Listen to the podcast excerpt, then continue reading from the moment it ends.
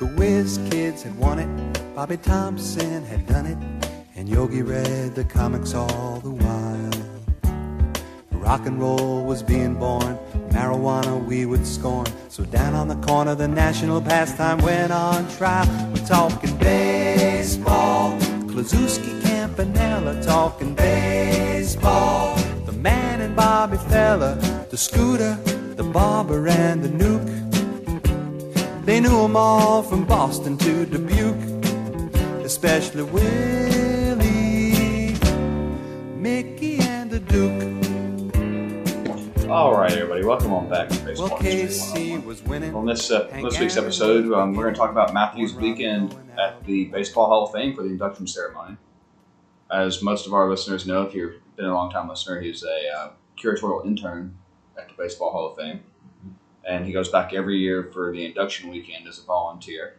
Yep. And I was getting I was getting text updates throughout the weekend of the cool stuff he was getting to do. So really, this episode's going to be more about Matthew than anything. Um, so I'll just turn it over to him and let him start wherever he wants with it. So, I guess briefly talk about how I got to be an intern.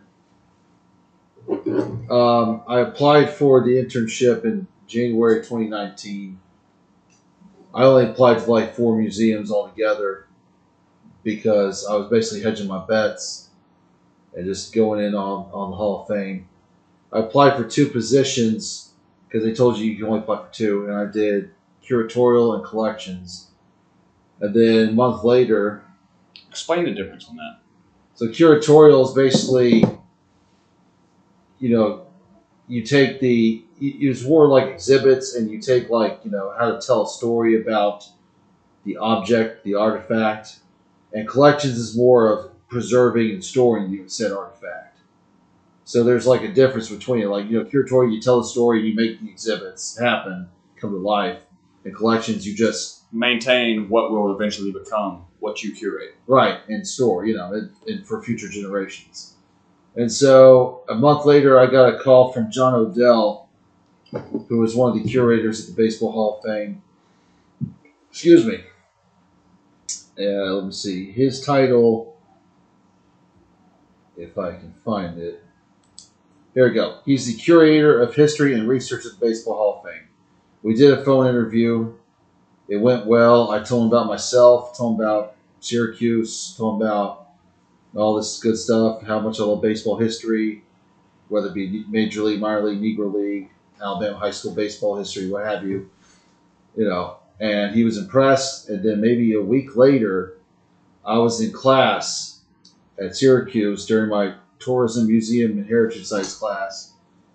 I can't remember. It was like a Tuesday or a Thursday. I don't remember which one. But um, I got my phone was on and I were watching a movie and I got called in class and I looked at my phone and it said Cooperstown, New York. I thought, oh my god, and I let Small. Yeah, and so I had you I- knew where it was coming from? right, and I excused myself out of class to take that phone call and I talked to John and John offered me the position and without hesitation, I accepted. It's one of those things you don't turn down. Yeah, and like and after I accepted, we were- Especially what you were studying at Syracuse. Exactly. It's part of what I need to do. I had to have an internship in order to graduate, in order to do my thing at Syracuse. And this was perfect. And you know, the whole time he was talking to me, I was just fist pumping, fist pumping. I'm like, yeah, yeah. Yeah, that's a lot better of a museum to be a uh, curator at than, like, for example, the Salt Shaker Museum in Gatlinburg, Tennessee. You know? Right. You know, I mean, Especially for a guy like you, because I remember when we were 13 years old playing for Coach Henderson. yeah, You were the guy, you could be like 1937. You tell us everything we needed to know about that World Series. yeah. You know? Now, I told, after that, I obviously told my family right afterwards that I got it. But I kept that secret from the rest of my friends until like May because I didn't want to like have something happen between February and May and I don't get to do it. And I Kind of like how folks that get pregnant wait until they're everything's good. To, right, you know, because I look like a fool if you know I told people I didn't get to do it. Mhm. But then May happens and I'm in Cooperstown. Of course, I told everybody by then, and everybody's like, "Yes!" All my friends were happy. They were fist pumping, high fives all around. That's great. Yeah. And so I go up there, and it's May of 2019. Um, I am one of 18 interns that year There's eight guys, ten girls, and we all got along great. So, So- as an intern, what do you do day to day? So, be I was the only one that was in the curatorial department. There's a lot to do. Obviously, one right off the bat, we'll almost every week we'll get new artifacts to come into the hall. They've been accessioned into the hall's collection. Right, like guy hits a grand slam in his first major league at bat. That Yeah. baseball's going there. Right, exactly. One of those things. And one of the items that I would do at least every, three thousandth hit the bat comes. Like, yeah. One one thing that I would do at least every week, if not every other week, was to create labels and files for the new artifacts in the Hall of Fame. And I would, So, I'm sorry, are you are you handling the objects as well? no, they just I, I'm not handling the objects when they come in like that. That's collections. Leah, who was the collections uh, intern that year, she handled that. She held she held them. But um, I know she she's the lucky awesome. one. And also, she also works at the hall full time now, doing working in the education department. Is that a So possibility for you at some point? yeah, I mean, I have the experience, and they hire former interns. So once again, I'd like to congratulate Leah for getting work at the hall full time. She's been there for like about a year now. Somebody with you ship. Exactly. You know. Yeah. If she's listening, congratulations, Leah, as always.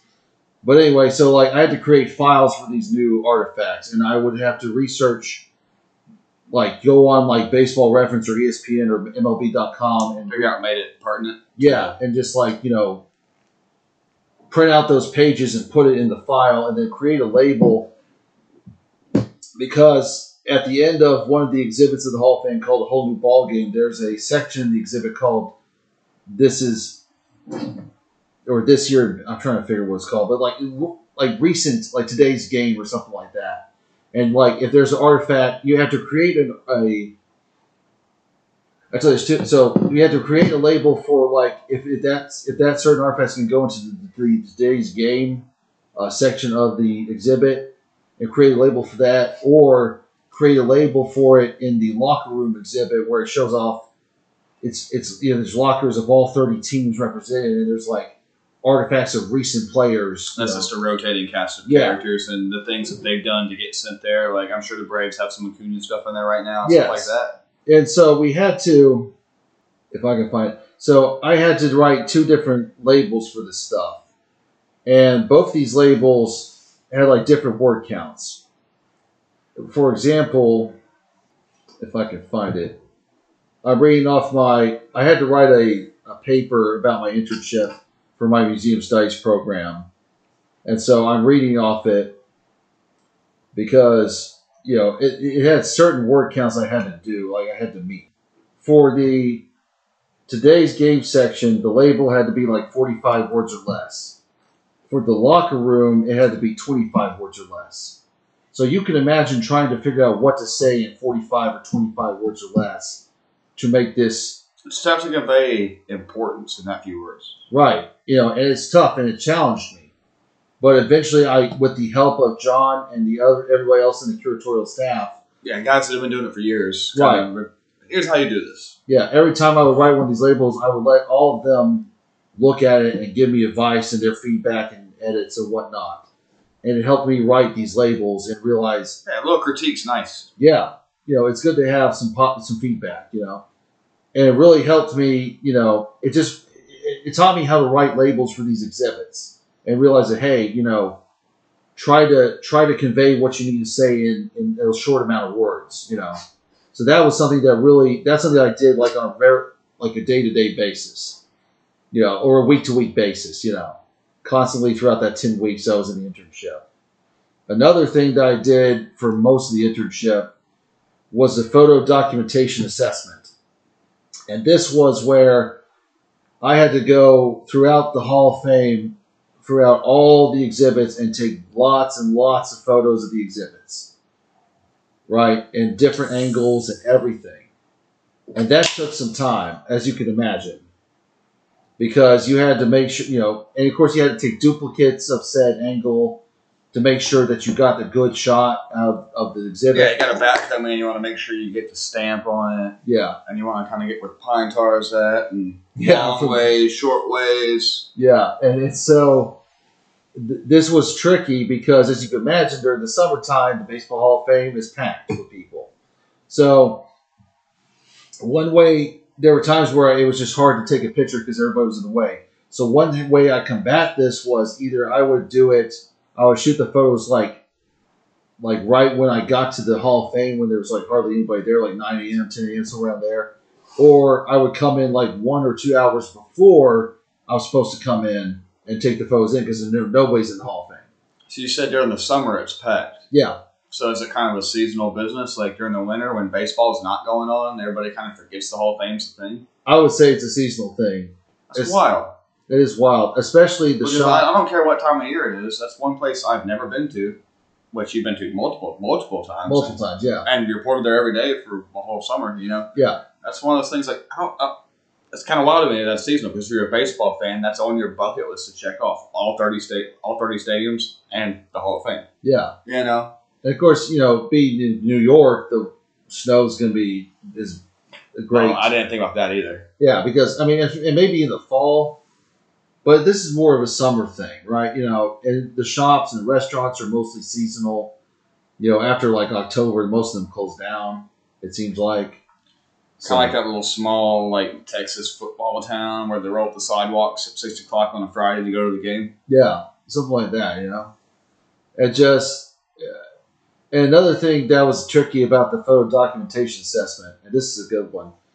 So there's an exhibit at the Hall of Fame about baseball cards called um, Shoebox Treasures, and there's a section in Shoebox Treasures called "The Cards Your Mom Threw Away," and so, and in the section started, man.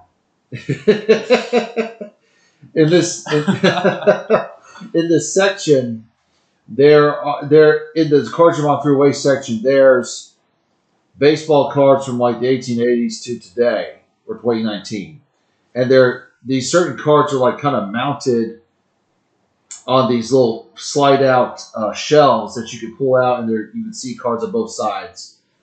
We go to like the 1980 section. Let's say it's like 1986 i think it was. 1986, we're getting to holographic baseball cards. And these certain cards had three different players on the card. And you had to look at the holographic card at a certain angle to get the player. It's kind of cool. I don't think I've ever seen one of those. And Yeah. I got an expansive baseball card collection. Yeah. And this was this was more pertinent to a I guess it's not much of the photo documentation assessment as more as the other like the first thing I had to do was called the Living Hall of Famers assessment, where I had to go through the Hall of Fame and find artifacts of the Living Hall of Famers and mark it off the checklist. In '86, that was it. I think I don't remember who it was. Maybe it was Ripken, maybe it was Nolan Ryan, maybe it was George Brett on these holographic cards. I had to look at that holographic card and find said player, and if he's on there, you mark it off. You know. I'm just imagining you over here in the light, just turning the card all different angles with a monocle. Like, Yeah, I can't figure out who's who. it was. Hey, talking about those cards, man. Really cool thing. I was talking about literally two days ago. I was talking to my mom because you know baseball cards are kind of hot again now. They had a dead period. They're kind of hot again now. Those- Especially- especially, and then those digital baseball cards, but that's trash. I would never participate in any of that. well, that Fanatics, I think they bought Topps or something. Yeah. Yeah. Um, but some of my parents' friends, um, somebody had owed them some money or something, and they're like, "I don't have any money, but I can pay you in factory sets of baseball cards, 1980 to 1993." Mhm. And you know, and okay, cool. So my parents bought them off of them, yeah. and those are all in my dad's closet. They hadn't been opened since they got put there, and I am really wanting to go through those with my dad Oh wow. and just see what's in there. You know, because like there's definitely a Hall of Fame rookie cards in, the, in those. You know, and stuff Yeah. that's definitely worth what they probably paid for those cards. I think I said they get two hundred bucks, and it's like forty boxes of baseball cards factory sets. Yeah, man. It's just You know, Either that, or I'm gonna try and buy them off of them and do it myself and keep all the money. there you go. So that, that- Baseball cards are wild, man. yeah, I hate that they faded because I got a bunch of factory sets myself. that's it's crazy, man. But you know, and then So here's a good one. So another assignment, I had to, like, just like how I had to, you know, write and scrunch down words, word count for the labels, I had to edit and shorten the biogra- biographies of the 2018 Ford C. Frick Award and the J.G. Taylor Spink Award winners, which were Bob Costas and Sheldon Ocker that year. I had to, you know, I had to shorten their biography, a whole bunch of words to like maybe 65 words. I had to be 65 words So or you less. turned a Wikipedia page into a paragraph. Yes. Maybe two if I got lucky. But yeah, so I had to do that, which, you know, and again, I had John and everybody else in the Hall of Fame curatorial department helping out, making edits, suggesting things, suggesting to add or cut things out. And I got them, I edited them down. I took a couple of pictures of what they look like. I'm showing Patrick the pictures that I have of both Bob Costas and Sheldon Ocker's biographies for 2018. I felt I did a good job, and I think the rest of the curatorial staff did a good job. So those placards that are on their exhibit, you wrote what was on the placard. yeah, I took that. You know, it's and it's cool. It's like I have something to show for. You know, like if people come in the Hall of Fame and they look at the frickin' Spink Award winners, which I think it's not called Spink anymore, but whatever. They look at the award winners and they see those biographies. They're like, Matt did that. That's something Matt did. And when you went back this weekend, you probably got to see those, and were like, sweet, Right. And it's like, hey, I, did. I did that. You know, it's it's So, so rewarding at the end. It really is. I mean, the whole the whole experience was rewarding. I learned a lot. Um, what else? So, and of course, you know, at the beginning, the day, the first day of the internship, John gave me this long list of what we're going to do. There's all these different tasks that I So had. basically, like you're gonna learn what I do Yeah, from beginning to end. and yeah, when we're going through this, and my initial thoughts, I'll be honest, it was kind of daunting. It was a little daunting to look at that and think, man, I'm going to do all that. And then he's, and then after we went all through, he's like, hey, there could be some things on here that we don't get to because of time constraints, and that's okay. But you know, majority of stuff you're going to learn a lot. And I said, that's fine. You know, and after that, I was like, you know, I know I can do this. John picked me to do this for this summer for 10 weeks. I could do it. I know I can do it. And you said there was only one of you. And there's only one, I'm the only intern in the curatorial department. Like, uh, membership, they had like four interns. Membership, as in like, what do they do? Sign people up for the like.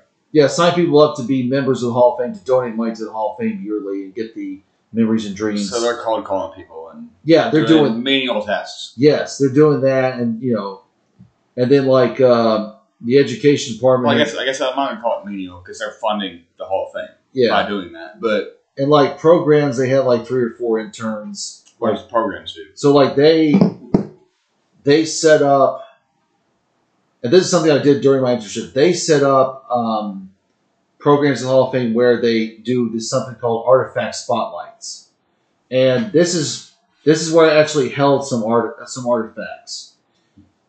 We're doing this artifact spotlight. It's myself and two other interns, Garrett and Jamie.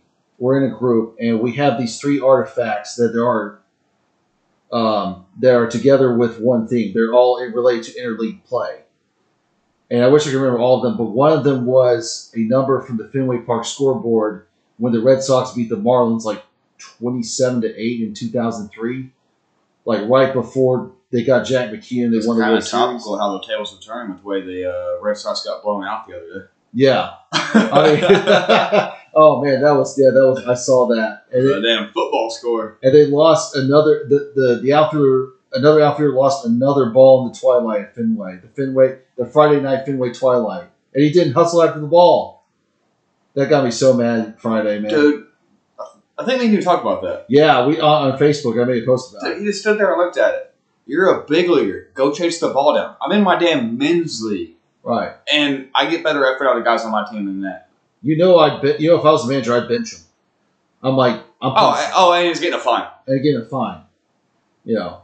But, Might even sit him down. Screw it. I'm joking. I'm joking. But back to the back to the artifact spotlight. So like, I did. There were three items related to interleague ball, and you had to tell stories about them, and then you, afterwards, after you tell a story about all three artifacts, you ask the audience what what do these Oh, so this is in front of a live audience. yeah, it's in front of a live audience of like maybe uh, Like a, like, a, like a tour crowd. yeah, like 20, 30, 40 people in a little room, you know. So kind of like what goes on like a Yeah. museum tour kind of deal. Yeah, and so like I would tell that I would say, hey, this is you know these balls are well artifacts are they have one thing in common. What is that? And most people would say, you know, some people would say interleague baseball. If they don't get it, then I would tell them interleague baseball. And the programs people, they they they're the MCs of this thing. They're like, hey, welcome to the hall. I'm so and so, and this is Matthew Carter. He's going to You're just the guy with the notes. Right. I'm the guy with the notes, and I'm just telling, you know, I'm, I'm telling the story. So I had to do that. That was one thing that every intern had to do. It wasn't specific for my department, like the photo documentation assessment. Every intern had to do that. So I've known you for a long time. Was it hard for you to get in front of groups like that and things like that at first? It was hard. I got a little. You're kind of like me. You're a little bit of a shy guy. I was shy for sure. So like the second time, so I had to, we had to do it three times. The second time I did it, there was this old guy who was just like interrupting the whole time, and I was just, I kind of like lost my mode. I, I didn't. Sir, sir, please Right. pipe down.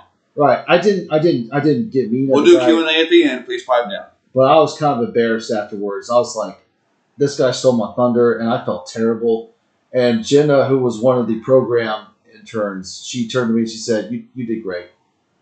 And she, she, she gave me some confidence after. I said, "You did great." And then we got back to the collections to bring back the um, bring back the artifacts, and Leah was there, and she asked, you know, how did it go?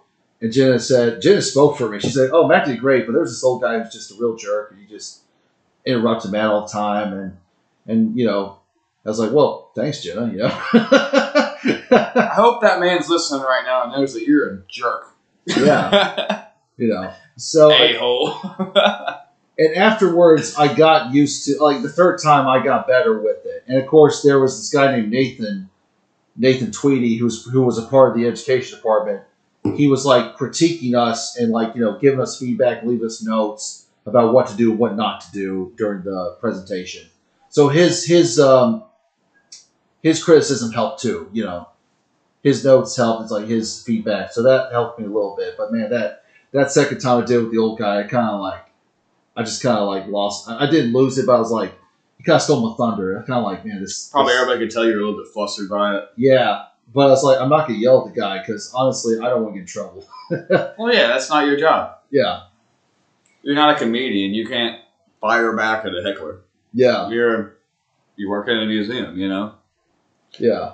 And it's just, it was, and of course, you know, before we did all this, Nathan, Nathan showed us how to do a artifact spotlight.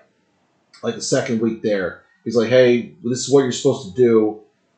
Um, just watch me do it. Like we watched him with a group, and he just described these two artifacts.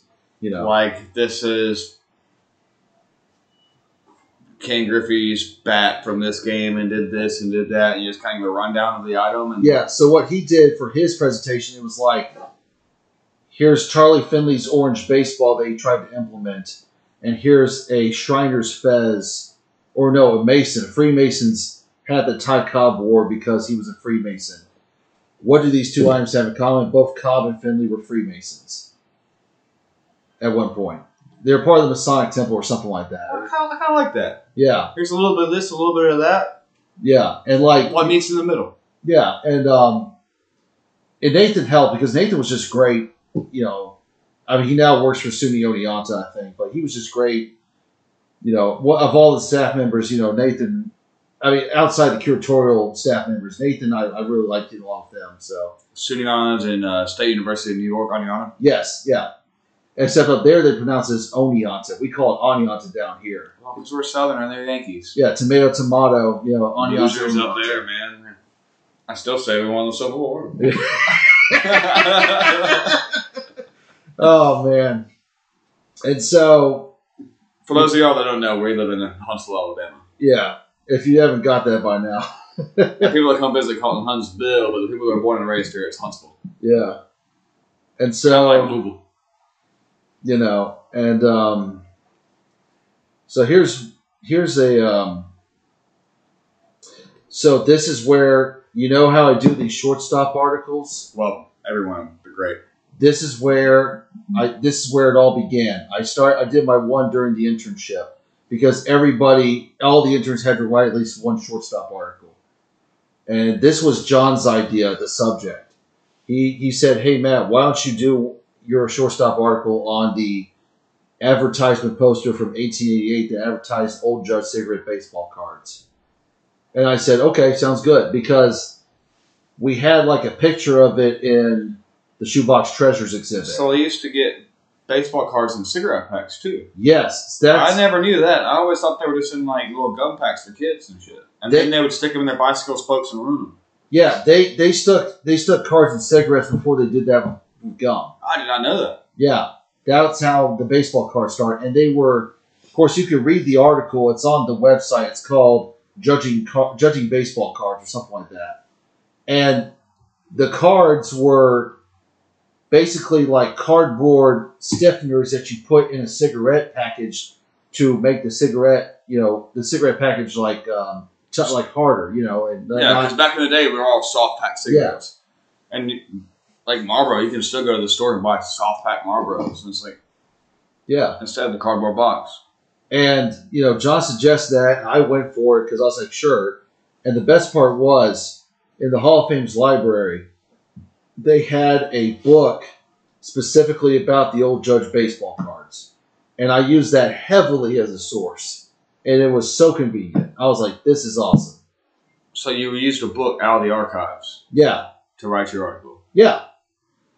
And of course, they they had eleven Hall of Famers on the poster, like Cap Anson and King Kelly and Old Hoss Radbourn and all these guys, you know.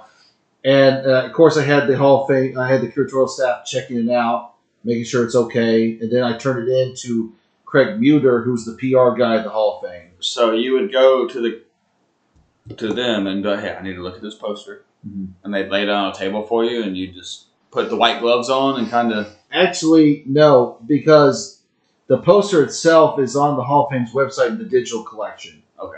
So I, it would have been cooler if I did that, but it was more easier and more less time consuming to do it on on Pastime, which is a digital collection.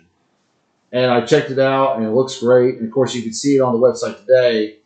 And Sure, it's high quality photo because there's high quality people up there at the whole thing. yeah, there's great photo. Mickey, Mickey, uh, Mickey, somebody who does the photo. He's the photographer at Hall of Fame. He does great photos. Um, and so I turned into Craig Muder, who's a PR guy, and he told me he was going to get published on September 3rd. And sure enough, it got published on September 3rd after my internship, and it was great. And you know, and then afterwards, you know, like I said, I. Uh, in 2020 they needed they didn't have interns they needed help writing more shortstops and I jumped at the chance because with all my with all my assignments I had during the internship I only had time to write one others I wrote like two or three but I was like I don't Oh, have time. I'd love to write one, yeah but but you know that's not my avenue. right you know I mean it's just um it's real it, it, it really helped me you know write more articles I mean that was my that was my sto- step in the door to write more shortstops you know Right.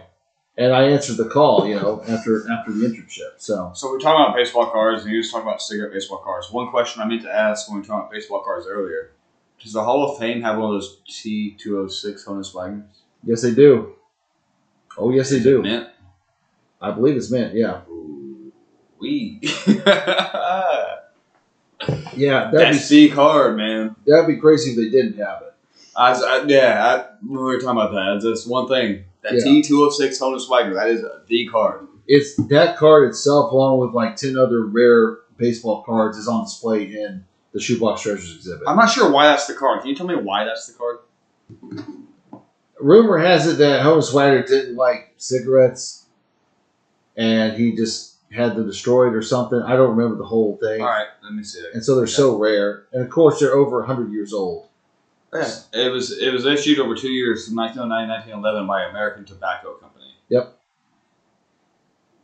Oh, he didn't want kids buying cigarettes to get his card. That's what it comes down to. Right. And then eventually, they eventually later on they moved to bubblegum. You know, but cards of bubblegum. But that's the card. That's the card. That's the card. It's it's something else, man. It's, yeah, I'm just curious. I figured they did, but if they didn't, there's something going on, going wrong there. Yeah.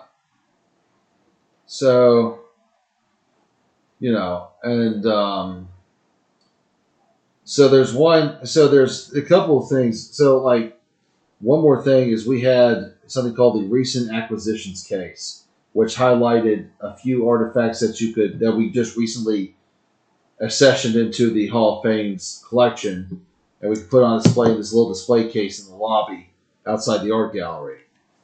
And John told me to go through this list of uh, recently acquired artifacts that we acquired in like 2018, early 2019, and just like make a list of things that you think that I thought that I, it would go into the this display case.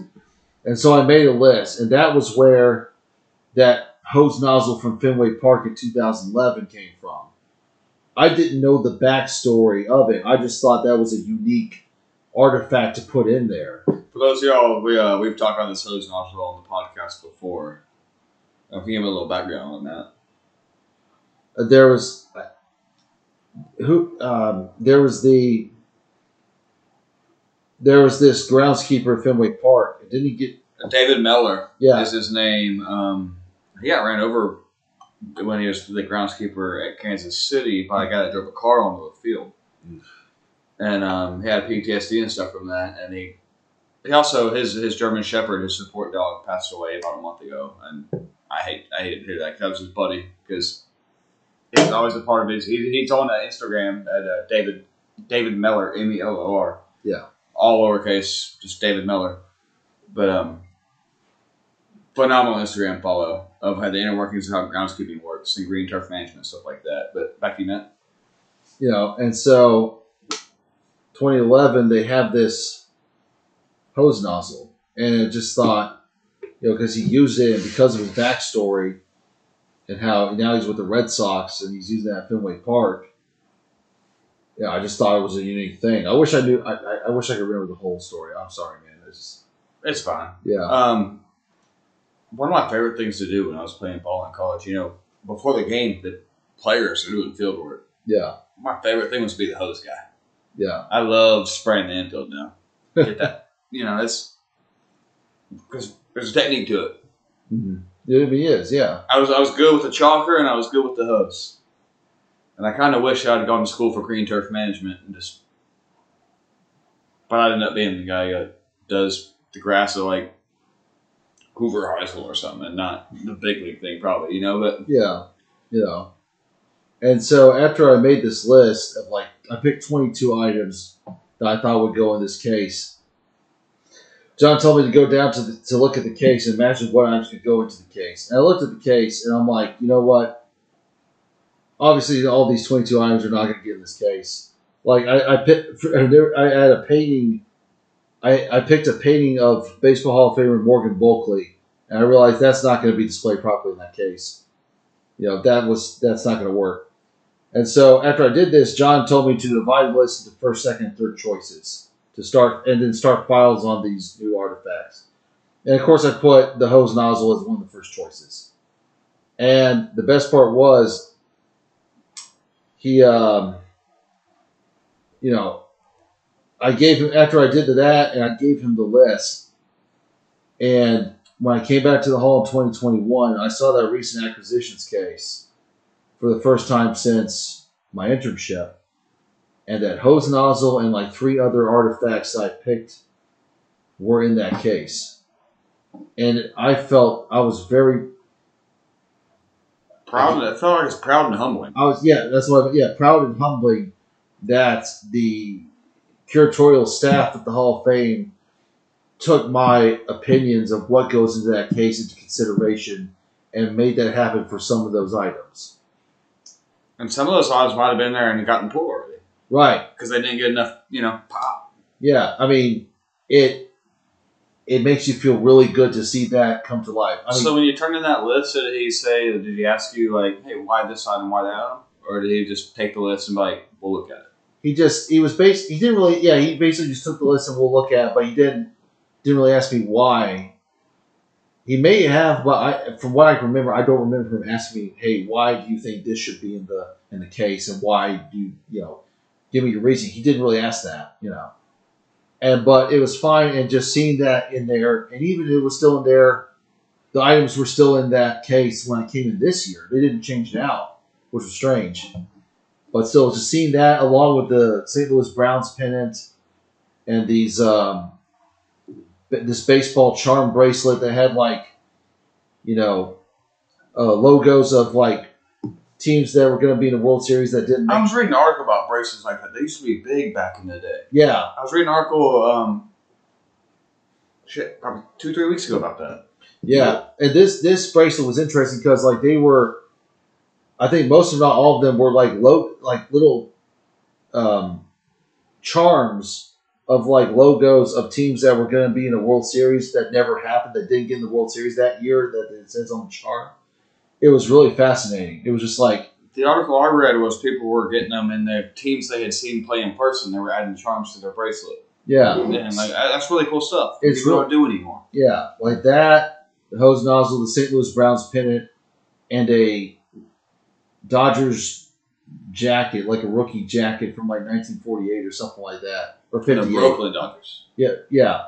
And so those four items, you know, I picked down. They got in the they got in the case, and like I said, it was very humbling to see that in person. I mean, I can write about that on my resume and my cover letter, but it's another thing to see that in person and then take a picture and have proof of that. Right. Yeah, like wow, this really came to life. They took consideration of my opinion of what should goes into that, what what should go into that case. So it was very great. You know, that was I had another thing that I had something to show for for my internship. You know, I I don't really know how else I can describe it. It was just that good. You know, it's good feeling. And so and then there's so most of these items items most of these tasks I was able to complete except for like two. There was one task I could not complete because there's a little like there's a little kids section in the Hall of Fame called the Sandlot Sandlot Kids Clubhouse, and John was like, "Hey, you know, you need to like go on Pastime, which is the digital collection uh, database of the Hall, and like you know locate the accession numbers of these artifacts that's in the Sandlot Kids collection, uh, Sandlot Kids Club, Clubhouse." Right, and I, I hit a brick wall of this because I couldn't find them. I couldn't find any of the accession numbers on Pastime. And I told John this, and he contacted the education department to see if they had the accession numbers. Well, they didn't have them either. So John said, just forget about it. Just skip it. We're not going to worry about it. Just keep on doing your other uh, your other um, uh, tasks. So that was something that's like, you know, it, it, it taught me a lesson that not every artifact in the Hall of Fame has an accession number, and that, you know that you can look up on Pastime.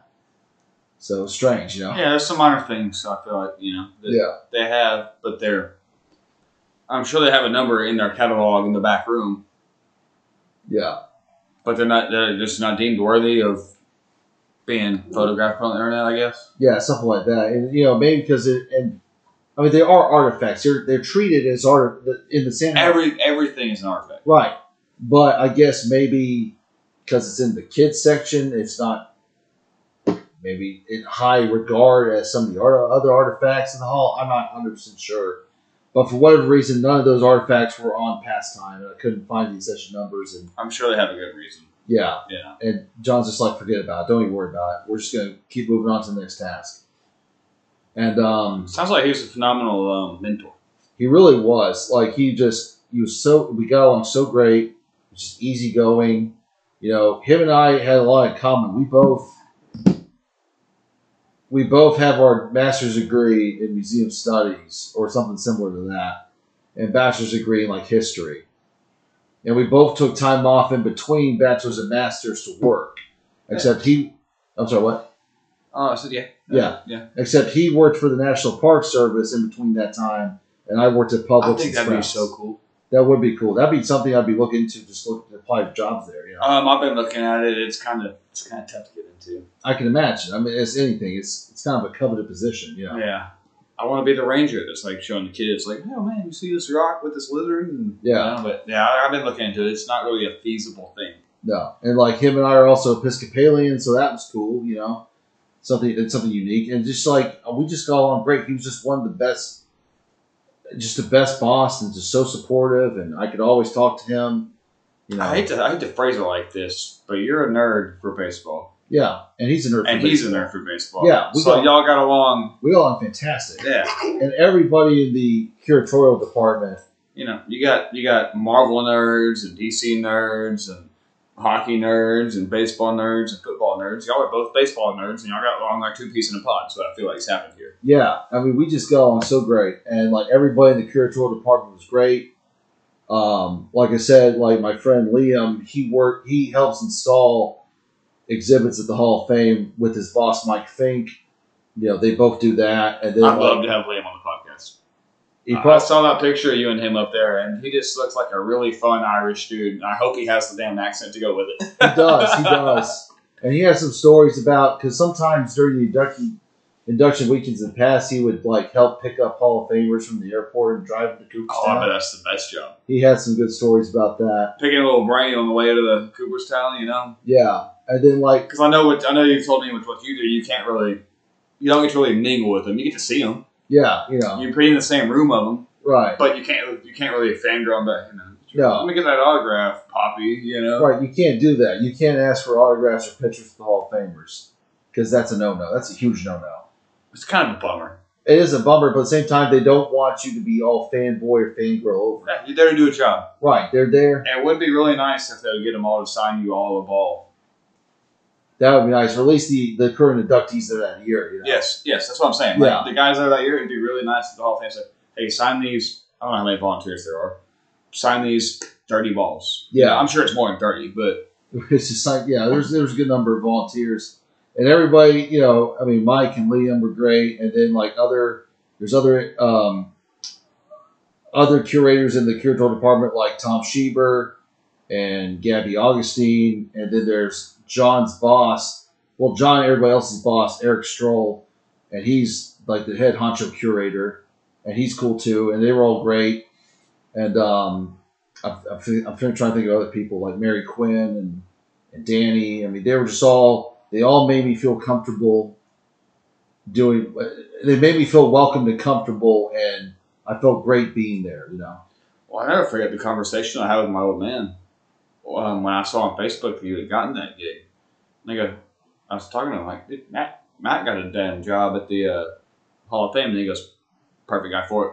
Mm-hmm. Straight up, that's it. Straight up. Dad just goes, "Perfect guy for it." That's all I had to say about it. Yeah. And so, and then another. So this is this is a good one. Another assignment that I had to do. I had to update the exhibit scripts of two exhibits at the Hall of Fame. The um, Viva Baseball exhibit, which is about Latin American baseball, and the Autumn Glory exhibit, which is about the World Series. So you baseball, it's um, damn uh, um, guy from Pirates died in plane crash. Uh, Oh, Clemente, Clemente, uh, that's kind of that kind of exhibit. With Yeah. him and him, and of course Big Papi and Yeah. Vlad Guerrero, all these guys. Yeah, dude, Vlad Guerrero's son's fucking bopping the baseball, bro. yeah, Vlad Jr. is great. He's bopping the baseball. like father, like son. And so, and this is a new con. This was a new concept to me because when you think of scripts, you think of television and movies. You don't think of museum exhibits. Right. So that was something that was eye opening, and I learned from. Like, wow, I didn't. And basically, a museum script is like what, you know, how this exhibit is going to get laid out, and what artifacts are going to be displayed on the exhibit, and what the labels are going to say under said artifact. It was really eye opening, you know. And It's so- almost logistical. yeah, it was, yeah, logistical somewhat. And it, it, it, it, it brought it brings order to the exhibit of how you want to tell the story and display the exhibit and the artifacts in the exhibit. We want to tell a story strong, but also you don't want to tell it too short, but you don't want to tell it too big if it's not that big of a story. Like, so I feel like it's like there's a balance there that you have to kind of find when you're writing these things too. Yeah, and so uh, yeah, it just it's really it was I'm really, on the outside looking in, you know. So yeah, but it's really fascinating because that's this was something that not even my museum study classes at Syracuse or even Harvard told me about. So this was like, wow, learned something outside of my, my classroom. So that's really cool. I'm sorry, what? Forgot you did Harvard. Yeah, I, I, I, for those who don't know, I did a, uh, I have a graduate certificate from Museum Studies and uh, from Harvard University's online extension school. It was it was a pro, great program, and there was only I only had to take four classes to achieve it. So I took a class a semester between 2017 and 2018, and it was great. And you know that's all I that's all I can say about it. It was just great. It was a great experience and helped me get into graduate school. So the Autumn Glory updating the Autumn Glory script that was easy. That was not difficult. It was great. The Viva Baseball script, on the other hand, was a whole nother ballgame because there were multiple artifacts in the in the Viva Baseball exhibit and in the script that were missing from both the exhibit and the script. It was a mess. And this was partially due to the fact that some of the artifacts in that exhibit belonged to recent Hall of Fame inductees, like Vlad Guerrero in 2017 and Pedro in 2016, that, that didn't, or not, 2015, excuse me, that did not make it back to the Viva Baseball exhibit after they were shown in their little display case for that year. Because when when the new inductee gets inducted, they They have have their their own own little box. they have their own little display case to show off their artifacts that they donate to the Hall of Fame. But you know, for whatever reason, after some of their recent inductees, those is, those uh, artifacts do not get back into the exhibit. They go back to storage, and they forget that whoever does it forgets that they're in the exhibit to be shown. So there was a lot of missing artifacts in that exhibit, and it was glaring. And I'm like, yeah, this is this So is there's things that I wouldn't notice. right, but, But you having worked there, you're like, where's this baseball book? yeah. yeah. and it was just oh my god that was a nightmare and of course being an exhibit about latin american baseball there's both english and spanish labels for the artifacts excuse me so if there were artif- and so this is how i did it. if there were artifacts that were currently in the exhibit that were not in the script i had to write both the english and spanish text labels in the script so you learned Spanish on this job also. yeah, and of course, I took Spanish classes in high school and at UNA, but I'm not fluent in Spanish. And the Spanish we learn is not true Spanish. Right? You know, it's a it's just be- beginner Spanish. I can tell you I like pork rinds, man. I took Spanish in high school with, um, I forget her name, uh, white lady. Probably the same lady you took Spanish with in high school because we both went to the same high school. for that Brinkley? first year. Yeah, Miss Senora Brinkley. Senora Brinkley. Yeah, I had her for two years. I can tell you I like pork rinds. That's about all I got. That's all about. That's about all I got banked up here. Yeah, it was I love her. chicharrones. You know. Yeah, it was her and Chavez. They were the two. I never had Chavez. I heard she was kind of the toughie. That's what I've heard too. I had Brinkley both both uh, freshman and sophomore. She used to open up class and read us um, that book. Um, No, I know what you're talking about. I can't think of it. Um, something about Maury or something like that. Oh, You know exactly what I'm talking about. yeah, I can't think of it. She, she, she was a saint. and now she's retired. You know, She was a saint. she was great. She was awesome. I, I enjoyed having her. But anyway, Senora Brinkley. But going back, of course, in order to, you know, and of course, the labels in Spanish were not great because, as John told me, he's like, hey, we paid this dude to, like, do the translation in Spanish, and he didn't really do a great job. And it's just kind of like, you know, all over the place. And I'm like, well, that's fantastic. Type in in Google uh, and see what happens here. See Yeah. what's about to happen. So they basically, I guess they ripped off the hall in that sense. Whoever did that for him. uh, Gracias. Gracias did not. Um, so, but I, mean, I guess these days you got Google Translate. You can just plug it in. yeah, and of course, taking the photos of the exhibit during the photo documentation assessment, it helped me do the, you know, tr- you write down the script and and write down labels in the script of both English and Spanish, and so that helped. And I gave it to John, and of course, it taught me how the curatorial department in the Hall of Fame lays out the display of the artifacts in the exhibit and how they keep up to date with said artifacts and what's in the exhibit. So that was a very I, I that was gratifying as well as frustrating Hey, you made a lasting change. It made a lasting change. Yeah, you know they're like, hey, So guys, they're doing something now that you as an intern implement, which is is is awesome. Yeah, grade A. I'm like, hey guys, we For got those at home, I just threw up the OK symbol at Matthew. Like, hell yeah. yeah. You know? like, hey guys, we gotta fix this, man. We gotta go find these artifacts, put them back in the display case. uh, and um, and of course, there was one. So there's one article that I I I kind of finished. I mean, article. I, there was one task that I kind of finished, but it wasn't great because I didn't have a lot of resources to finish this task. And this is what happened. So one of the tasks was John asked me to write an article for the Memories and Dreams magazine for the Hall of Fame. And this was going to be a bigger article than the shortstop, right? There's going to be a lot more words.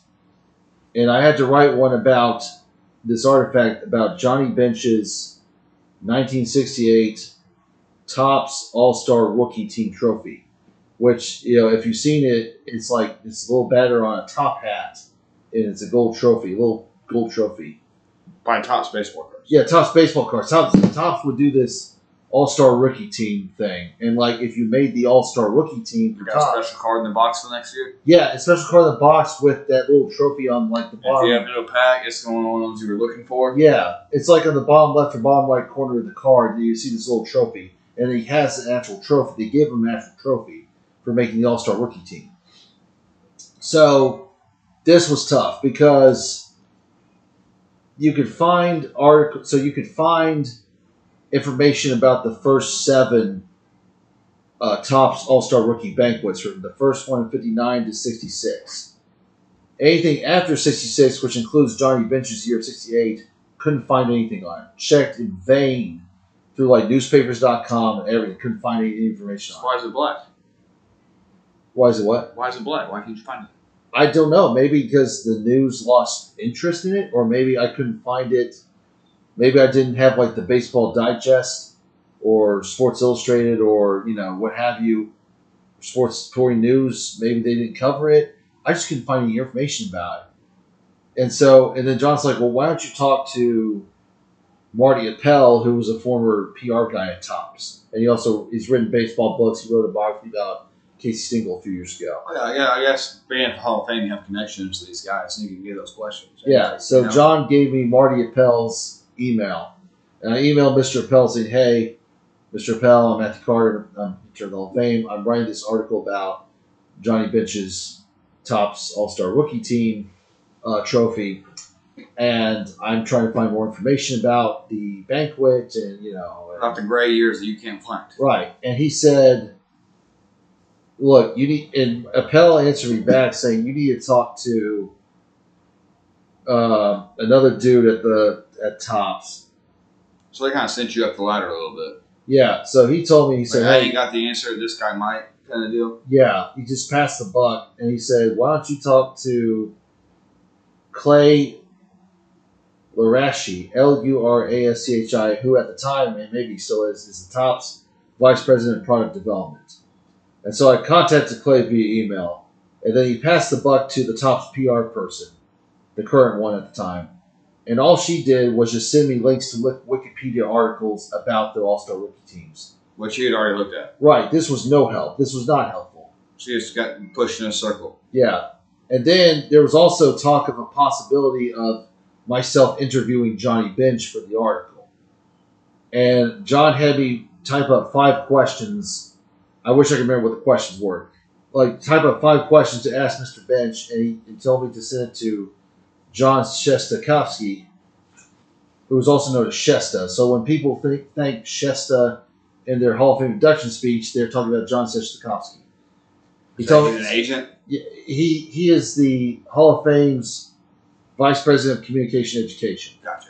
Yeah, So he's, he's in touch with all these guys that are ball players and have things in the Hall of Fame, I guess. Yeah. He's kind of middleman down between the Hall of Fame and the players. pretty much. And so John told me to write five questions, to Shesta, and to see if he could set up an interview. Well, the interview never materialized. For, Oh, that'd been so freaking cool if it did, bro. That'd been the highlight of like for knowing you as long as I've known you. That would have been the highlight of like your baseball fandom right there. You Right. your head would have exploded. You'd have been in every uh, uh, Mr. Mr. Mr. Yeah. Mr. Pin.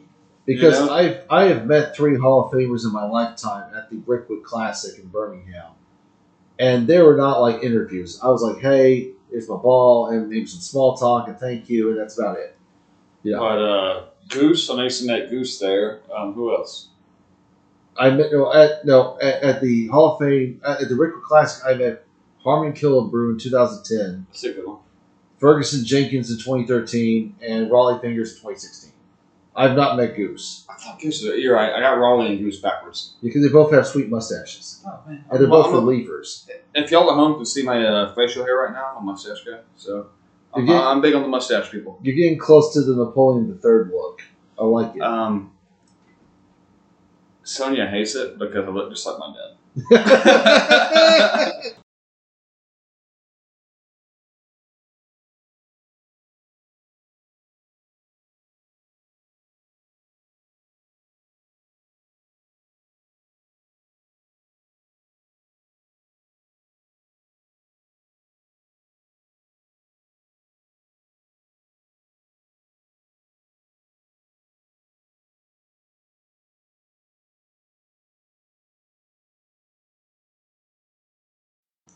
And so, you know, writing that, trying to write the article for the Memories and Dreams uh, news uh, magazine was challenging. And I basically, what I did to try to finish this thing was I basically just wrote a,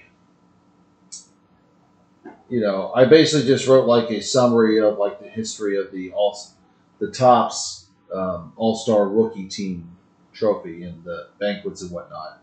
And I turned into John. I said, John, this is the best I could do. This is the best information I could find, and I feel that this is due to the circumstances and time constraints. This is all I have. And he said, that's fine. You know, that was a little disappointing, but I did the best I could on it. And in all honesty, I- didn't think it was going to get published, and I don't think it has. And if it was going to get published, I personally feel that I would have to have a co-writer on that to actually talk to Johnny Bench and maybe do more research and find out about the '68 uh, banquet. Because it's like a little more clout than you have, kind of deal. yeah, like, Like a guy from like Fox or ESPN or something. right, somebody like that. Because in all honesty, I was like, this is not. I mean, that was the best I could do with that situation, but it was. I just didn't think it was good enough to make the uh, newspaper. Uh, not newspaper, the magazine. Right. So that was a little disappointing, but you know what? One disappointment, or maybe I guess two, counting the uh, the Sandlot Kids Clubhouse artifacts. You know, maybe like one big disappointment out of all these uh, tests I had to do. That's not bad because you know I still got to learn a lot about the Hall of Fame and how to do things.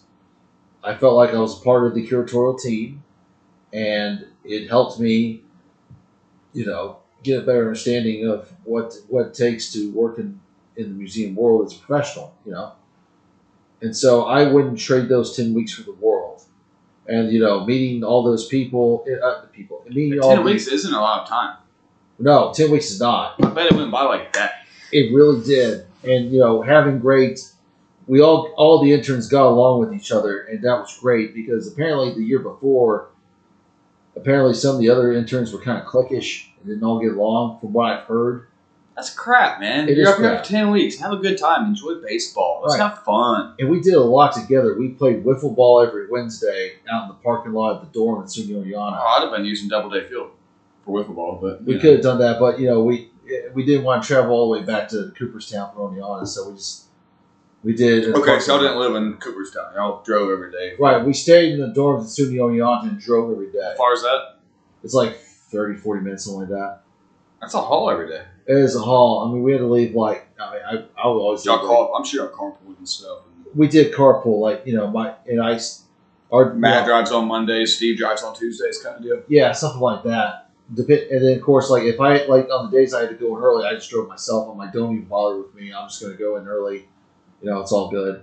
And then we went to a Mets Braves game in twenty in June June of 2019. We went down to see them at Citi Field. Because Cooperstown's kind of in the middle of nowhere, right? It really is. It's in the middle. One thing people need to understand about New York, there's a lot of farmland in New York. There's a lot of small towns, and it's just there's a lot of nothing outside New York City or Syracuse or Buffalo, or Rochester, Albany, all these places.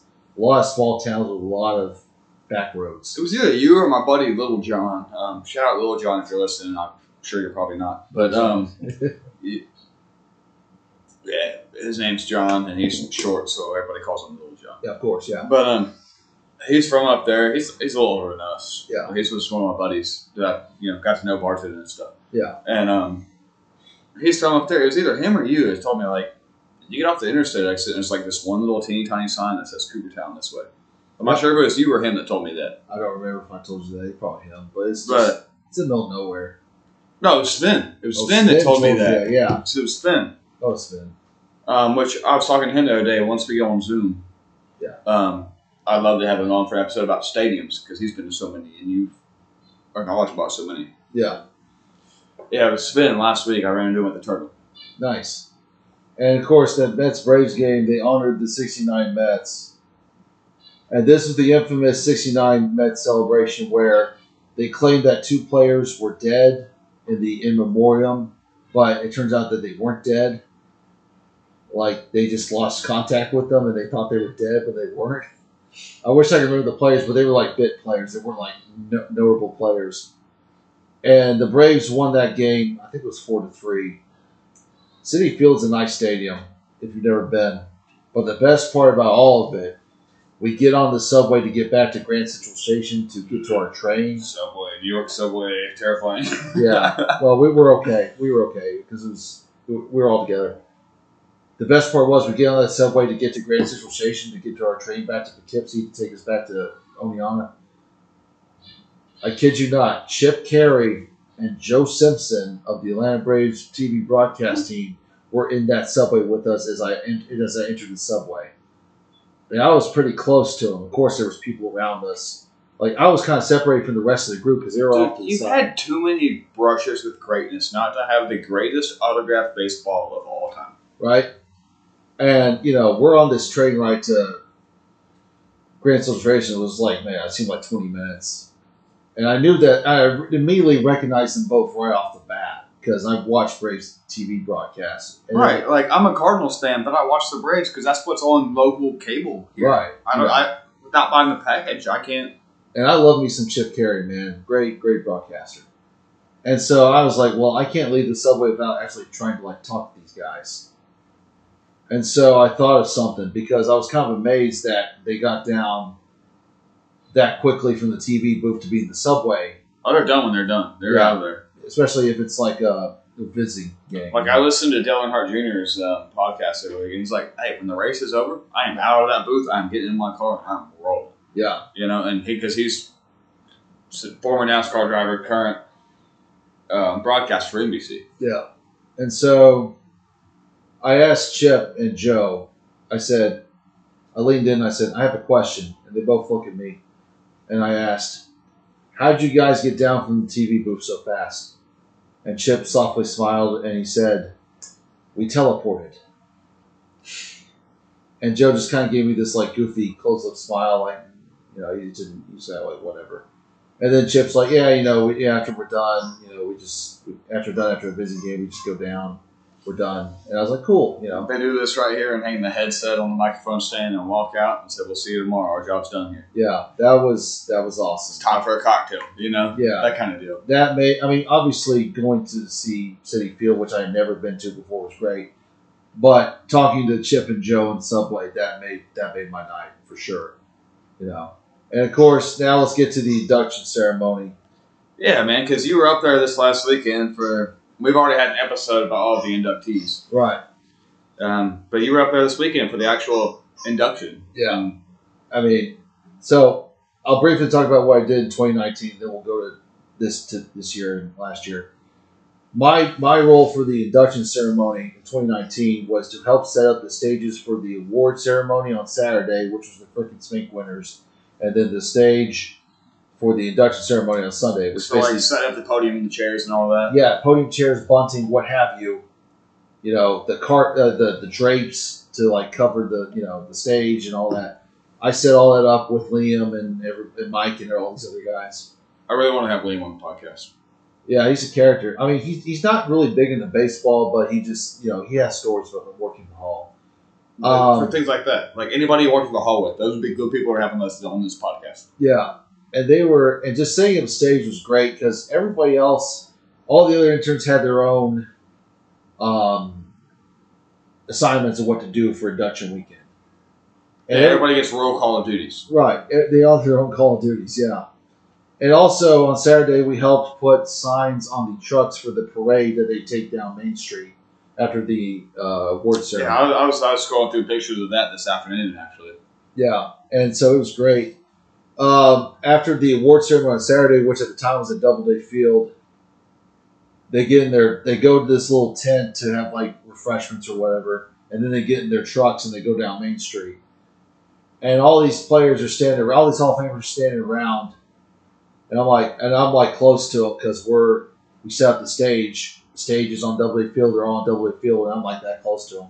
It was great, and I wish I could remember, like you know, and, and the best part was during the induction, during the award ceremony, Steve Carlton and Reggie Jackson showed up late for it, and they showed up in two different golf carts, and they were both night and day. Steve Carlton is smiling and he's having a good time, and Reggie is just frowning and serious. And I'm like, I don't want to mess with Well, Reggie. Reggie was always a serious hard ass. Yeah, you know, and they were. I guess they had something going on, so they were late for the award ceremony, but they made it for the parade. And then Sunday, They were Sunday, probably partying. I'm sorry, what? They might have been even partying together. They probably were, yeah, at the Otis Saga a little Hotel. bit of that, a little bit of um, you know. Oh no, no. And so, right with Reggie, it wouldn't surprise me. But yeah, and so Sunday we set up the stage some more, and that was all I had to do. And then I just watched the ceremony until it was over. I watched part of it outside, and then watched the rest inside at the Clark Sports Center, which is behind the stage. But before everything, you know, before the Hall of Famers went on stage, I wanted to see Hank Aaron because he wasn't there for the parade for some reason. And so I went. So I think that's because of his age and his mobility and like I'll be here for what's important. right, and that, yeah, More because than likely, he was getting up there in age. rest in peace, Hammer. Rest in peace. And so, unlike all the interns, my my credentials, my my lanyard, my badge that I wore, Says all access. it said all access. Not all the interns had that, but because I helped set up the stages, I had that all access badge. So before the ceremony, I went backstage and I saw Hank Aaron, and it was great. Didn't say anything to him. Didn't talk to any of the other Hall of Famers because I didn't have to talk to him. Didn't have to say anything. I was just like there in the moment. It would be so hard for me to be like, hey, Hammer, great you. Yeah, and It- like it- it- just that, just that, just hey. And then they'd be like, hey, good to see you. Like, I was just lit- that acknowledgement, you know? and I was only there for like maybe one, two minutes, and it was great. And then you know, the security guy's like, "Hey, you should go out there." I'm like, "Yeah, I guess I'll, I'll, I'll go. I'll go back outside." So But it would be real hard for me I'd be like, hey, Mr. Mr. Aaron, right, pleasure. And just, just bounce after that. yeah, I know you're not allowed to, but it'd be real hard for me not to just get a handshake. yes, Like, pleasure to meet you, bye, thank you. Yeah, And then I would never wash my hand again, it would run off. you know, but like, yeah. But I kept my cool because again, it's like you're not here to fanboy. Just that's, uh, that's got to be so hard not to, though. it was dude. difficult, but I had to. I had to cool. But you go every year, so it's got to get easier and easier not to. Right. You know, I, I mean, like when I saw Harold Reynolds, he's not a Hall of Famer, but when I saw Harold Reynolds there this year for the, uh, because he's with the MLB network, I didn't fanboy over him because we were both like watching TV before the induction Because ceremony. he was fanboying too. yeah.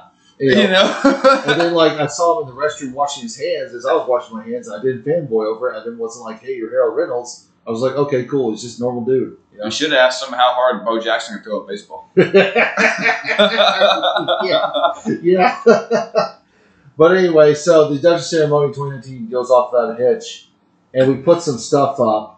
But then myself and Liam and a bunch of other people go back to the Hall of Fame because now it's time to install the new inductees plaques into That's the got to be the close part of the whole deal. It was the best part. And Mike Fink, Liam's boss, told me a month before that I could do that. He said, Matt, after the ceremony, we're going to go back to the Dutch. Uh, we're going back to the plaque So gallery. you got to hang plaques. yes, and we're going back to the plaque gallery. Holy shit, man. And you're more than welcome to help install a plaque. And without hesitation, I said, "Yeah, I'm going to install a plaque. Absolutely, not. Yeah, there, there's You no got question. to hang a plaque in the Hall of Fame? Yes, they get. He gave me that opportunity, and I did not. I said yes.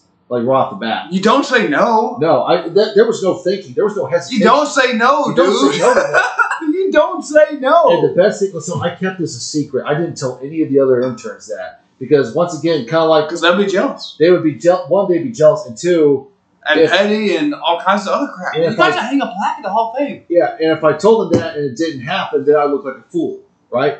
So Right. It's like you don't tell somebody you're pregnant until the second trimester. Like, yeah, same right. shit. Exactly. So I didn't. Um, so I got to install Mike Mussina's plaque in the induction ceremony. Hell yeah.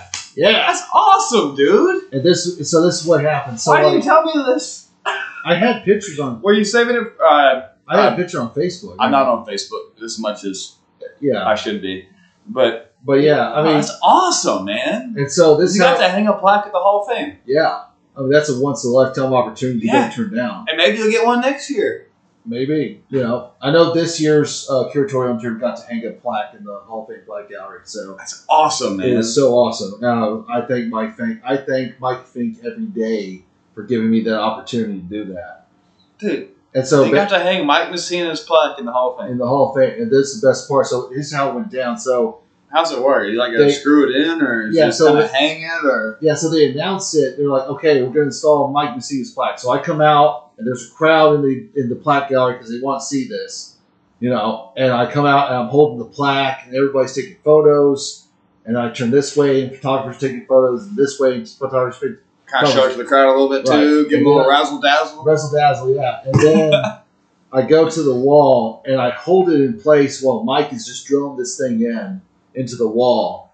And that's how you hang up a Hall of Fame plaque. A plaque, a plaque in the Hall So of it's kind of like it's kind of like pre-drilled in the wall, maybe. And Yeah. You just hold it there, and he lines it up with holes. or- yeah. I mean, I mean, this because, but still, it, Dude, you it's, got to hang a plaque at the Major League Baseball Hall of Fame, that's an experience that will live with me forever. dude. Yeah. I'm so freaking jealous. Oh, let me tell you. Oh, dude, I, I know. That is awesome. I don't know if I should be saying this, but I know at least maybe one of the interns was fairly jealous, and they didn't. Uh, when I posted in the group me, they didn't like it. The post, and I'm not going to name this. I don't. I don't know. I don't know for sure who this is, and I'm not going to name them. As far as I know, this person's probably non-binary. We're going to call them non-binary, but you know, I'm not going to say you know. Jane slash John Doe did, was not happy, but you know what? If they keep contributing to the Hall of Fame the way you have been, they'll get that chance. Exactly. And the thing is, like, I didn't ask for this. I didn't think this was going to be an option until Mike told amazing, dude. Yeah. You know, Dude, I am so envious right now. Like I'm, you got to hang a plaque at the Hall of I got to hang a plaque in the You're Hall of Fame. a badass MFer. You know that, it. You know, like you know that it, is great, dude. And so, I'm you not on Facebook much, so I didn't. I didn't really. I didn't see it. So it's all that is awesome, dude. it's all good. If you fo- if you follow me on Facebook, you can see it. And Hell course- yeah, Matt. Or, or Instagram. Another high five for that. Yeah. That's Woo! awesome, man. Yeah. And so that was that was what I did for 2019 during my internship. Um. So 2021 and 20 Sweet. yeah. So both I'm tickled. both this year and last year, 2021, 2022, I volunteered for the induction ceremony. And basically, what you do is you set up chairs. Could a person like me volunteer for that? Last year, wait, what? Could a person like me volunteer for that? Yes, you don't have to be a former intern to volunteer, but you have to go. I wish I could remember how you do it because there's a lot of old timers who do this for like many, many years and come back like 20, 30, 40, you know, 20, 30 years like in consecutive. Because I would love to set myself up to have the weekend road trip with you that you had this Yeah. weekend. You know.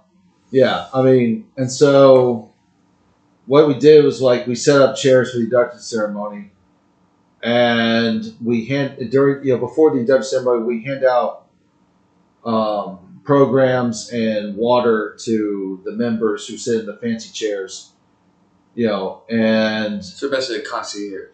yeah. And then you watch the ceremony outside, and of course, you know, I don't want to sit on the grass, and you can't stand because the people who are outside the fancy chair, pe- the fancy chair area, will tell you to sit down. So I basically just sit on like a water cooler and watch the induction ceremony from that. And, and of course, people ask for water. Last year, I had help handing out water and programs. This year, for whatever reason, I didn't have help. Like in my section, I just handed out the programs and then just told people just get water from the water cooler because I can't hand it out because I'm too busy handling all these programs. And my hands were cramping, and I was like, oh man. It was a hot weekend too. Oh, it was hot. And of course, I got sunburned, even though I put sunscreen on, but it was going to happen anyway. It was just going to happen. You're one of those fair skinned cats, man. Yeah. Just like Sonya, you gotta have the SPF 77. Right. And so, you know, and of course, both. So last year was weird because the induction ceremony was on a Wednesday after Labor Day because they pushed it back because of COVID. COVID screwed everything up, man. COVID did. I mean, it really did. But, you know, and like, there was a lot more former interns last year than there were this year. Last year, that we had like close to 20, including my my inter- my fellow intern from 2019, Anthony DeSimone, who has his own podcast called What a Hard Do. So if you want to check that out, go Maybe, for it. maybe we can collaborate. That'd be cool. I'm, I'm sure he'd be down with it. He currently works for Rawlings. So uh, it's what a Hard Do. what a hard do, yeah. Or I say what a hard do. I don't know. I don't know the saying like he does, but um, he currently works for Rawlings Sporting Goods too. So Is he a glove guy? I believe he's a glove I guy. need a glove, so we're gonna have to make a connection here. Yeah. And so, what was I saying? My glove, my glove, the inside of my Rawlings Heart of the Hide is about burning out. So I, I need a glove. So that might be my guy. We have to have to collaborate so you can get him to send me a glove. Yeah. This year we only had we were supposed to have nine. We only had six interns show up because I guess three of them had COVID or something else happened. And it's so expensive to travel now. Everything's so much more expensive. The gas you know? prices are expensive, and of course inflation, all that, and like other people starting jobs. I'm not going to get political, so I'm just going to be quiet about all of this. Right. But you know, I mean, but luckily this year my other former intern from 2019, Kaylin, she was here, and that was great to see her again. So, and um, you know, and of course, you know, this year we had all these people get inducted. We had seven people get inducted compared to last year, which we had four. So the speech, I mean, so it, it went by fast. So the speeches this year were great. All of them were great. I haven't had a chance to go watch them yet. I Yeah. bet Papi's was pretty good. Papi's was good, but here's the weird thing about Papi's. He thanked a whole bunch of his teammates, former teammates, but he didn't thank Manny Ramirez in the speech. They have beef though. I guess they do have beef. No, they have beef. Okay. I, I forget what it's about, but they have beef. What? So after the ceremony, one person, one person from the crowd, said, Mitch, but brought that up, and he said that's a red flag. And I, Papi said that. No, no, no, not no. The, the the the person in the crowd that pointed out afterwards that Papi didn't thank Manny in the speech. He said that's a red flag that he didn't thank him, and I didn't think much of it because I was just trying to listen to the speech. And No, I think I thought I, I'm I'm not sure, but I think they have beef with each other. Okay, so they probably do have beef. I, I don't know much about it. It's not my business, man. Um, all I know is, uh, in the words of uh, Big Papi, Boston is his effing city, Yeah, and he can get that man don't gotta pay for a cocktail ever again in that town. yeah, for sure. You know, it was Yeah. just bullshit. Name a name a more clutch hitter than him. You need a home run in the eighth inning. You're down four runs. You need a grand slam. Sign up, Papi. He's got you. Yeah, you're You not know, saying you're not saying Joe Jeez. Gallo out there. I'm sorry. Oh god, that guy is. I could go play for the Yankees right now and hit the way Gallo is. yeah, and you probably get more hit than more hits. That's than what I'm he does. saying, dude. Yeah. I could hit better than he could. Good. Like, give me a fucking three hours in the damn batting cage over here at uh, the yard out off Winchester. Yeah. Dial it up to 96. Give me three hours on that. I'll go out there and hit better than Joey Gallo can right now, man. Dude, it's a bummer, man. Yeah. I hate it for that guy because he's getting reamed. He knows the New York media is tough. Yeah. So and uh, now 2021. Joey Gallo. both Yeah. both years they had great speeches, but the exception. So like I'm sure I mentioned this in a previous podcast. Marvin Miller got inducted last year, and he's deceased now. So Donald Fehr, who replaced Marvin Miller as the president of the MLB PBA, did the induction speech, and it was a good speech, but it ran way too long, and the Jeter fans got really restless, and it, it went like maybe like over 20 minutes. Like there was a point where I went to the Clark Sports Center to go to the restroom, and then like I come out like five ten minutes later, and he's still talking, and I'm like, what is going on? I'm thinking, man, Donald's just really talking about his boy. So it's like that principal that gives a way too long graduation speech, and everybody's like, "Hey, we're just we're trying to get this done so we can go drink some beers." Pretty much, yeah. Yeah. But you know, and of course, both days there was the threat of rain, but and it did rain, but it was after the ceremony, after we put up all the chairs. So we they they held off the rain till after the ceremony and after we put up the chairs. So that was what I that was my so that's what you would do if you volunteered for the induction ceremony. You put up chairs, you know, you set up chairs, you hand out water programs, you talk to people, you know, you get fed lunch. I mean, it's just like sandwiches, like turkey, ham sandwich, and it was good. You know, I mean, I it's good to go back and see people like Liam. I saw Liam this year, and I saw John last year. I saw him this year too, but I didn't get a chance to talk to him this year. But I saw him last year, and we talked last year, and it was good. And it's just good to go back. It's good to go to Cooperstown, just get away, get away from Huntsville for a couple days, and just go and experience the hall, the, the induction ceremony and being in New York. Because I try at least go once a year to New York, with the exception of 2020 for obvious reasons. But now it's like I try to go to New York at least once a year for that and go see Syracuse and whatnot. So that's basically my Hall of Fame experience from the internship to afterwards. If anybody else has any questions about it, you can contact me if you have my, you know, social media What Matthew Carter on Facebook? and Instagram. Are you on. Twitter? Yeah, I don't. I'm not on Twitter now. You on Instagram? Yeah, I'm on Instagram. What's your Instagram? Matt Carter 1990 or Matt Dash Carter or, or Matt.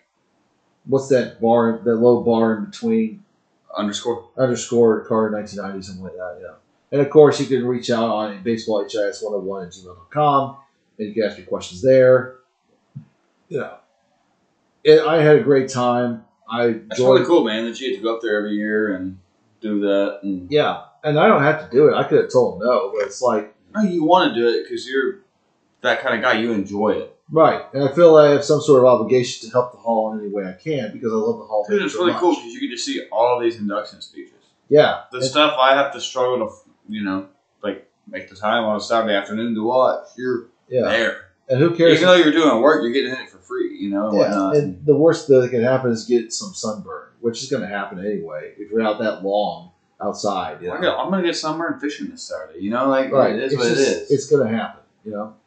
So I I love the Hall of Fame, and I think, you know John for picking me to do it 2019, and of course I have to thank Peggy Steele who set up the Frank and Peggy Steele internship program that allows the internship program to thrive at the Hall of Fame. I think it would really benefit us and our listeners if we were able to get a few of these people on the podcast. I think so. I think it'd be great. I mean, once we get the Zoom thing set up, we can do it. Yeah, the, once we do that, um, for those all don't know, um, me and Matthew live in the same town now. Next Friday, we're recording on what Wednesday right now. Next Friday, I'm moving. We're gonna try and get a couple episodes recorded in the meantime, but we're gonna have to go over Zoom because I'm moving two hours away, Yeah. and um. But if we can do anything over Zoom, it might even might even be possible to bring all the video element of the podcast. Yeah, put it on YouTube or something. You know. Yeah, so on YouTube and but uh I think I think some of these Hall of Fame interns, like uh, you mentioned this girl named Leah, Yeah, who's there full time and you seem to get along with. Um Liam. Liam for sure. That's yeah. one of yours actually. Leah, Liam. I mean, it's great. It's the full Irish know, accent. you know, like um and John, the guy that you worked under. Like it'd be Bill, great yeah. it'd be great, you know, like maybe we can even become we have to do work on this one. Maybe we can become official podcast of the Hall of Fame. Yeah, I mean, they don't That'd really. be have, really cool. They don't really have one. That's what I'm saying. We could be that. Yeah. So, We could probably. I mean, the, the equipment's fine, but maybe they could help pay for upgrades for the equipment too. I mean, you never know. you never know, man. But that's something we could look into, man. But I really enjoyed hearing about your time at that whole thing I'm glad. because I've always been curious, like what really, you know, like it'd be cool to be the guy in the back back room with the white gloves, like there's Honus Wagner's back, you know. But yeah, and thank you for giving me the opportunity to uh, talk about it on the podcast. absolutely, man, that's what it's about. Yeah, Because if you're talking baseball history, the Hall of Fame is the epitome of baseball history because they have all of it. Absolutely, yeah. And so it just, um, yeah, I, that's all I gotta say. I mean, this is what basically what the podcast is about today. Yeah, So- it's Matt Matt's uh, Hall of Fame experience. Mhm. And uh, we'll get back with y'all next week with some more. I'm moving. on. We're gonna, we're gonna record a bunch and backlog some, but we'll get with y'all next week about some more like historical stuff. Um, I've got a couple topics in mind. I really want to talk about the crime dog, Yeah. but I really enjoyed hearing about your experience, at the Hall of Fame, man.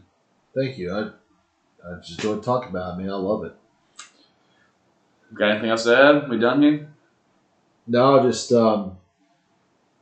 Oh, oh, I'm sorry. Oh, I, I, I, had, I had one question. Okay. The pastime collection. How do you uh, access that? Do you just go to the um, Hall of Fame's website, Yeah, you go to the Hall of Fame. baseballhall.com? Yeah, and you go under the museum tab, and there should be another tab under that. It says digital collection. You, you can click on that, and it'll show you their digital And then it's the collection. pastime collection. Yeah, and it's like they have, and they have as of right now they have over thirteen thousand items in the digital collection that you can check out. Oh, and um, and one more thing. So I, apologize for not bringing this up till now. There, we used to have accession meetings to discuss what we can assess to uh, add to the Hall of Fame's collection. Are you okay? well, I'm again. I'm good. Okay. So we'd have these accession meetings where the curatorial staff and the collection staff would get together in the collections, uh, in the basement in the collections area, and discuss what items that we can add to the Hall of Fame's collection. And it was a great process. Like we would present the item, and then we would debate. You know, do we have this in the collection? Is this worthy? Is this noteworthy?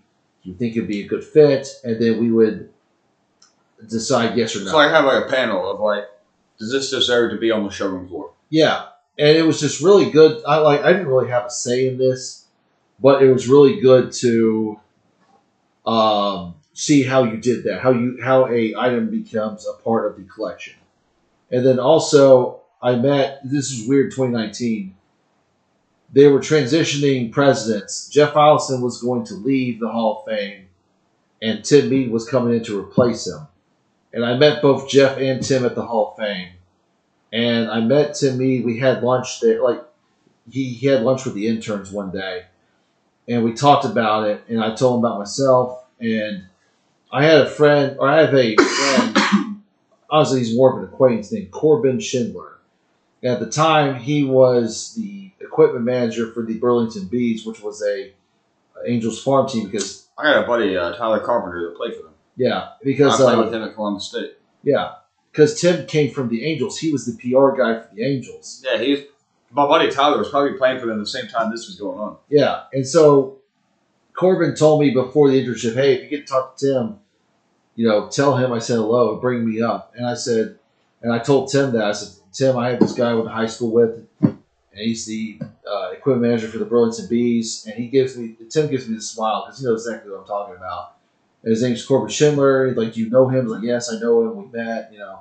And he, he found out, and I told him, hey, he found out I was doing the internship. He told me to tell you hello. He said, Tim said, I appreciate that. And then I also asked Tim, what was Gene Autry like as an owner for the Angels? Because Gene Autry, the singing cowboy, was the first owner of the Angels. Proud about that. And Tim said Gene Autry was a great owner who loved baseball, loved his players. And he talked about, he gave me some stories, and it was great. So, So he's a stellar owner in the sense of, due to my talent, I want to make sure you're taken care of because he's a guy that was talent, yeah, you know. Dude could sing, he could act, you know. So he had managers above him, so he kind of probably treat his players respectfully. The way he Yeah, thinks he didn't get the way he wanted in showbiz, he probably yeah. I mean, he loved his players, man. I mean, you know, and he would go after like free agents like Reggie Jackson and all these people and try to get that pennant, but they never did under his ownership. But you know, it's okay. But it, it like the, so. Those are the only two things I want to add. So I'm, I'm done. So we're, we're gonna finish this podcast. I'm done. All right, Matthew says we're done, so we'll see you next time. We really appreciate y'all listening to Baseball History on One. As always, like, rate, subscribe, review, whatever the hell you can do to help us grow our numbers. We really appreciate y'all. Our numbers are growing, and we really appreciate y'all. bro. Thank you so much Nothing for say watching. that. Um, Yeah. And I guess we'll see y'all next time. Um, like I said, we might have a video on it coming soon, just by the nature of me moving. But as always, thank you for listening to Baseball History 101. I'm Patrick DeVault. And I'm Matthew Carter. Y'all have a great day. Good night.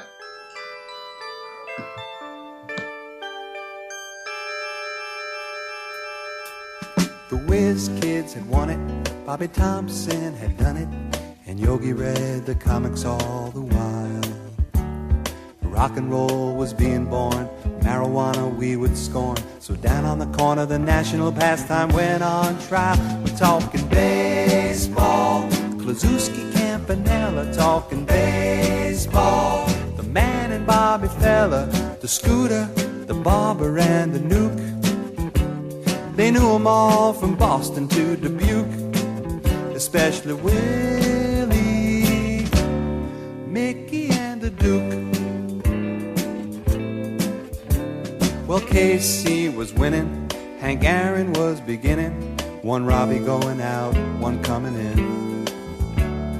Kiner and Midget Goodell, the Thumper and Mel Parnell, and Ike was the only one winning down in Washington. I'm talking baseball, Klazuski, Campanella, talking baseball. The man and Bobby Fella, the scooter, the barber, and the Duke. They knew 'em all from Boston to Dubuque, especially Willie, Mickey, and the Duke. Now my old friend, the bachelor, well he swore he was the Oklahoma kid, and Cookie played hooky to go and see the Duke. And me, I always loved Willie man. Those were the days.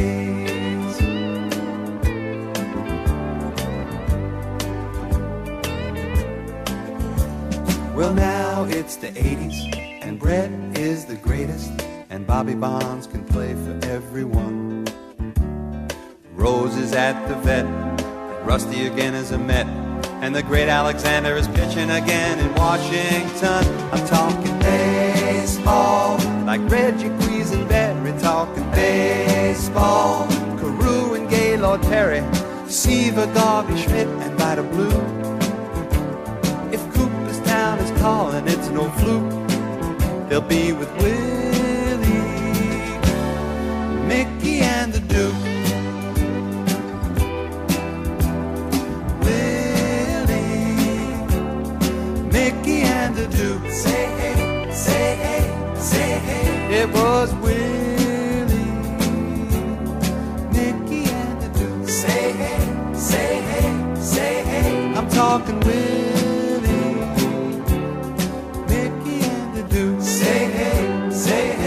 Say